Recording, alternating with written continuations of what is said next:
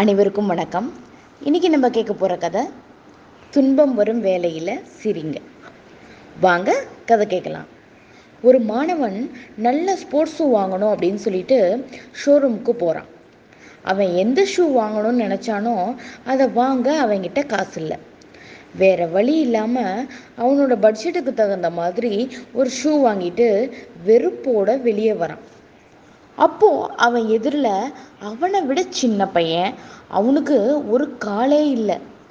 கூட இருக்க தன்னோட நண்பர்களோட சிரித்து பேசியபடி ஊன்றுகோலோட உதவியோட நடந்து போடி போயிட்டுருக்கான். தான் எதிர்பார்த்த ஷூ வாங்க முடியலையே அப்படிங்கிறதால நான் வருத்தப்படுறேன். ஆனால் ஒரு காலே இல்லாத இவன் முகத்தில் எத்தனை மகிழ்ச்சி ஆனந்தம் காலில் போடுற அந்த ஷூ நமக்கு நம்மளோட மகிழ்ச்சியை விட உயர்வானதா?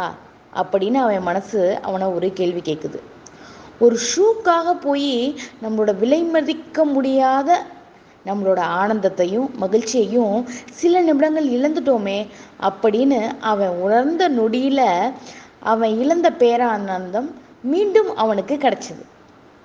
நமக்கு சந்தர்ப்ப சூழ்நிலைகளால் உருவாகிற துன்பங்களை விட இது மாதிரி நமக்கு நாமே ஒரு அற்ப விஷயங்களுக்காக என்ன பண்ணுறோம் அப்படின்னா துன்பப்பட்டு கொள்கிறோம். நம்ம நாம் உணர்ந்து சுய பரிசோதனை செஞ்சுக்கணும். அதை நாம் முறையாக செஞ்சோம் அப்படின்னா இடுக்கண் வருங்கால் நகுக எனும் வள்ளுவனின் வாக்குக்கேற்ப நம்மளோட மனம் பக்குவப்பட்டுடும்.